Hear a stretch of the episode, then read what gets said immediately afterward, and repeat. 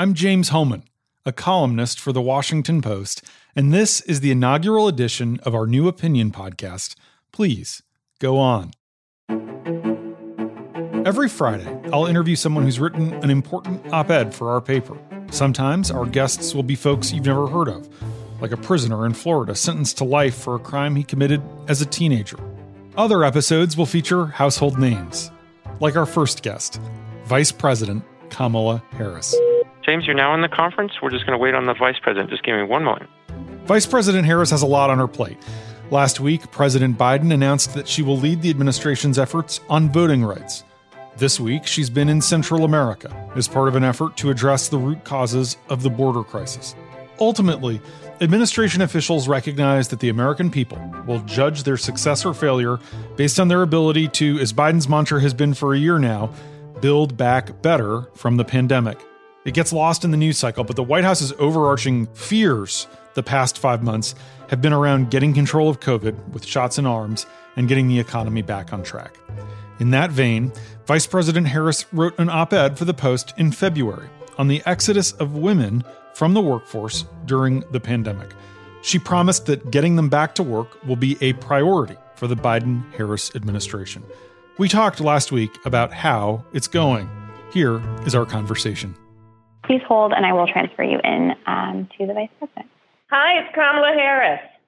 Hi, Madam Vice President. Thank you so much for being the first guest for the first edition of the Washington Post's new podcast. I know you've achieved many more historically significant firsts this year, but we're grateful to have you join us for something to talk about something that's that's so important.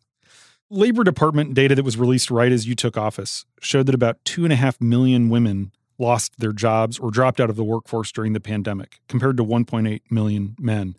You wrote in your op ed for the Post that women leaving the workforce in these numbers is a national emergency and deserves a national solution.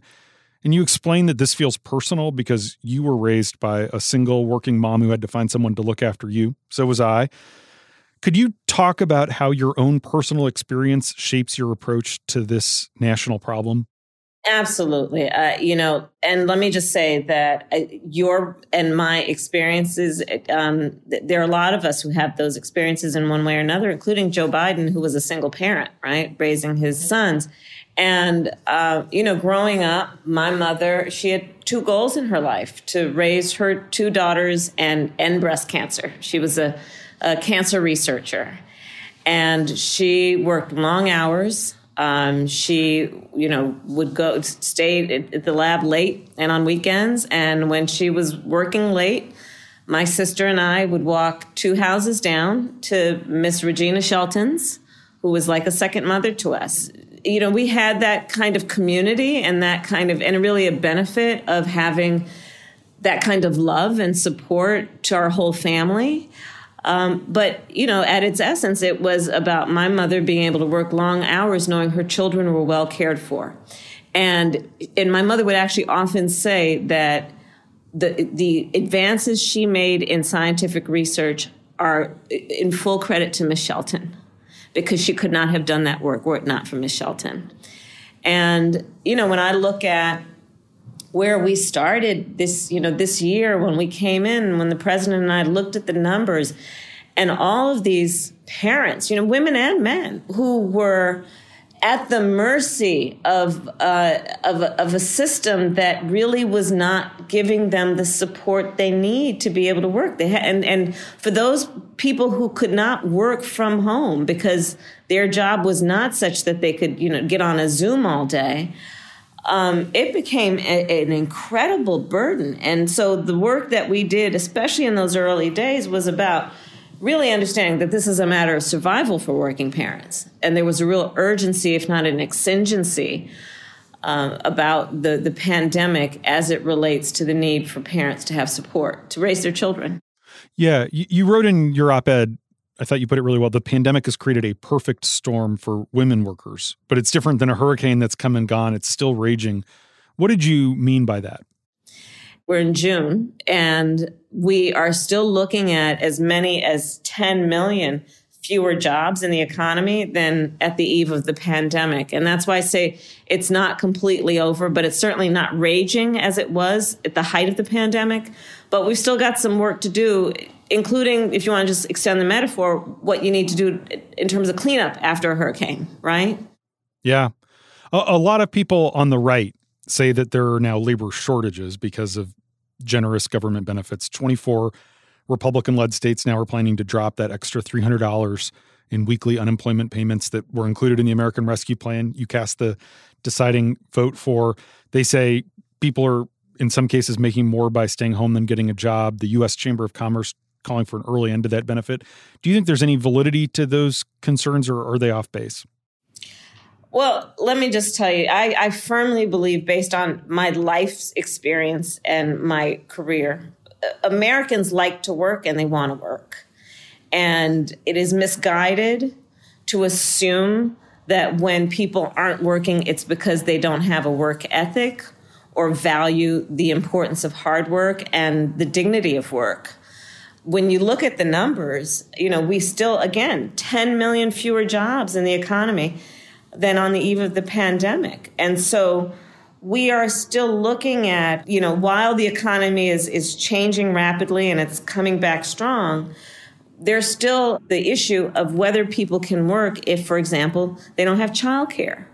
Those issues are still present. I don't have the numbers right now, but we still we know that there were a number of childcare agencies and providers who who left the space, who were not doing that work, and it's been slow to recover in terms of available, accessible, and affordable childcare.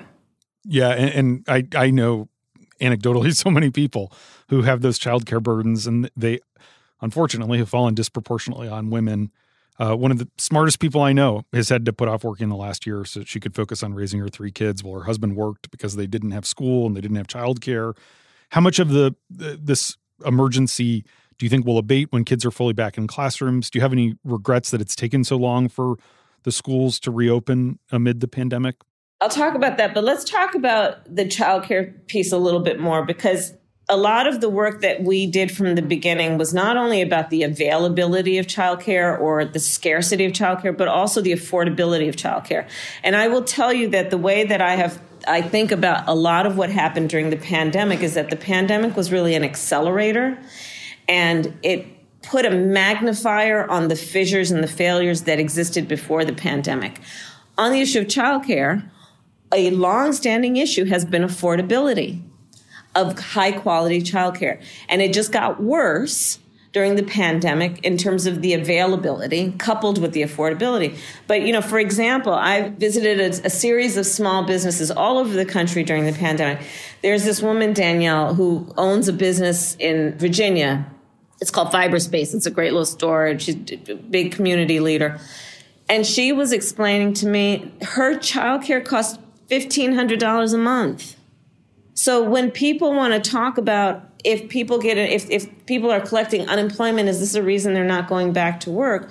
Well, we should also look at what are what are their expenses and is their income keeping up with the cost of living? Right. To have this conversation in a way that is encompassing of all of reality, uh, we need to include that part of the analysis, which is what is the cost of living? And is the income from whatever source meeting the cost of living for the daily responsibilities of parents? Yeah. Yeah. No, and, and one of the things that I don't think has gotten enough attention in the rescue plan that's so consequential and exactly what you're talking about is the 120 billion dollars for this new child tax credit program. The the numbers are remarkable. Analysts say 90% of the country's children's parents will benefit. Millions of kids will be lifted from poverty. I know you sponsored or co-sponsored a bill as a senator that would have created a similar program. Several lawmakers on the Hill have credited you with playing a key behind the scenes role in making sure that this happened despite concerns in some quarters about cost this is really potentially a game changer for a lot of parents at, at, affordability and what you're talking about. Do you think these benefits will be made permanent? Do you see any chance that Republicans might come along and, and work with you to, to make that happen? Well, to your point, James, I think that what we did with the child tax credit is probably one of the most meaningful aspects of what we have done thus far in terms of the intergenerational mm. impact. It, it, we will have lifted half of America's children out of poverty. Just think about that. Half of America's children will be lifted out of poverty. And I'll tell you that I also know that on its merits, there's bipartisan support. I mean, Senator Romney, for example, has been right. an advocate of the of the child tax credit, and so you know, and one of the benefits of, of the way we did it and the way we would do it in the American Families Plan, for example, is that we would extend it through 2025 and we would make permanent the, the fully refundable piece. But one of the technical aspects of what we did that is equally meaningful is you know normally tax credit at the end of the year you, you know at the end of the tax year you get the tax credit right? One lump sum. But that doesn't meet that doesn't meet the needs of families in reality. And so the way that we designed it is that it would be every month as opposed to at the end of the year. And so that is i think a very important and probably underappreciated uh, components of, of the way that we designed it even now, even with these benefits, quality childcare remains so expensive and inaccessible for too many parents. How worried are you looking forward as the economy bounces back that working moms in particular could be disadvantaged by new opportunities to work from home after the pandemic? That, you know, all this flexibility can end up being sort of a, a career curse. Hmm, I, I think I, I, I disagree with the premise. I, I think we really ought to think about it in the context of families I mean, there's no yeah. question that women have taken on, it, just as a general matter, a disproportionate level of responsibility um, in terms of caregiving for the children. Also, you know, we talk about sandwich generation. Um, a lot of folks, men and women, who are raising young children, but also taking care of their elderly parents. Um, but I think that when we think about the issues going forward, we've got to realize that, you know, women want to go back to work as much as men do. you know, eh, you know, uh, just any parent who has tried to do homework with a fifth grader. right. understands how difficult it is, um, much less our older kids. But I think that what we do need to appreciate again is that this moment, this this the tragedy of this pandemic, um, did highlight some longstanding structural issues that we need to address. And it relates to affordable, accessible, high quality childcare. It relates to paid family leave. So if you need to take your kid to the doctor or your parent to the doctor, right? It relates to um, paid sick leave so you don't go to work sick because the choice between going to work sick or paying rent and feeding your children is not a choice at all. So I think that's how we should look at this moment in terms of what are the lessons learned about how families operate and what do they really need um, to not only survive but to just be functional and, and hopefully thrive. Yeah, yeah. You you made such a good point at the top. You mentioned that President Biden was also a, single father who had to uh, raise young kids, and I, am interested in your work and relationship with him. He's continued to expand your portfolio with lots of challenging tasks, from the Northern Triangle to most recently voting rights. Uh, he has said, going back to last year, that just as when he was Barack Obama's partner, you'll always be the last person in the room when he makes big decisions, and that you know you have his ear four or five months in, what's the value of working with someone who's been there, uh, who's been where you've been as vice president? Um, uh, we have a, a, such a great working relationship, and I think there is a part of that that comes from the fact that he's he's been where I am. So I think that's a great point. Um, but I'll tell you, you know, not only first and last, but throughout the meeting, I'm in the room.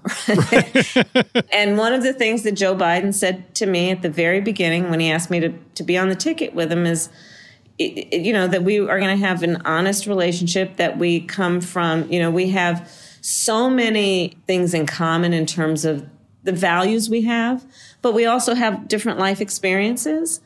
And he made a conscious decision and, and asked of me that I would always give him feedback based on my lived experiences so that that would be a part of, of any perspective on what we are doing. And, um, and my life experiences include, you know, a number of things based on my career, based on personal experiences and um, and do, do, you feel like that's do you feel like that's shaped public policy in the last couple months where you you do have all these unique perspectives and experiences that that's helped make better policy well let me tell you one thing that uh, has become i think evident to a lot of people.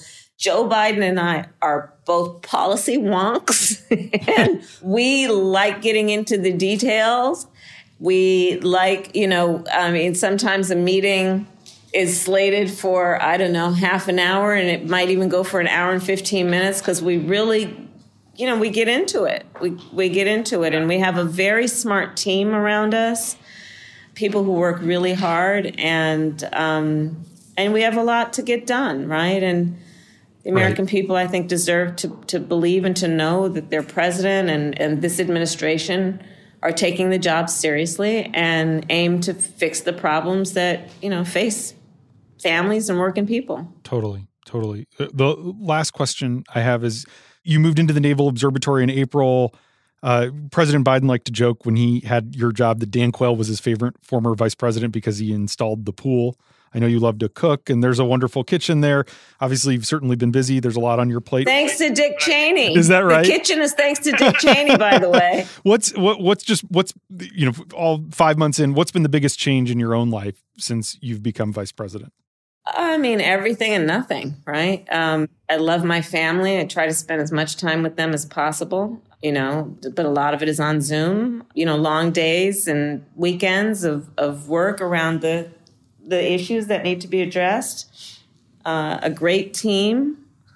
And, um, and I feel a sense, I, I do feel that we are having an impact and, um, and that matters. And that matters. Madam Vice President, Thank you so much for your time. I really appreciate this conversation. Thank you. It's been great to be with you. And thank you. And good luck with the podcast. Thank you. Talk to you later. Bye.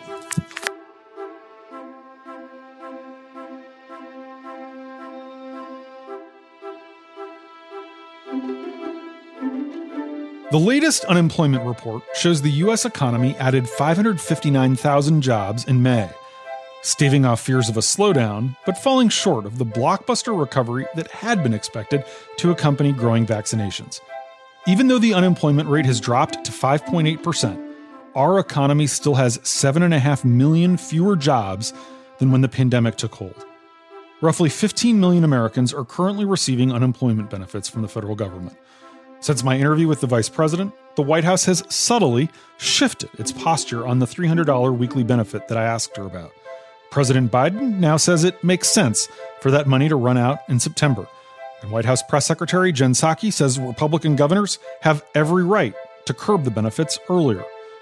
There are 1.8 million fewer women in the labor force today than when COVID hit. The last time labor force participation was this low was 1977. In May, 56% of all new jobs went to women. That's good news. But experts note at the current rate, it will take another year for women to get back to where they were when COVID upended our world. Please Go On is produced by Julie Depenbrock, with editing from Fred Hiatt, Allison Michaels, Ruth Marcus, and Michael Duffy. Our theme music is composed by Ted Muldoon, and our logo art is by Chris Rukan. You can listen and follow us on Stitcher, Spotify, Apple, or wherever you get your podcasts. Because we're new, it's especially helpful if you can give us a good rating and positive review. If you want to read Vice President Harris's op ed on women in the workforce, you can find it in our show notes. Thanks so much for listening. I'm James Hohmann, and I'll be back next Friday with the second edition of Please Go On, because there's always more to say.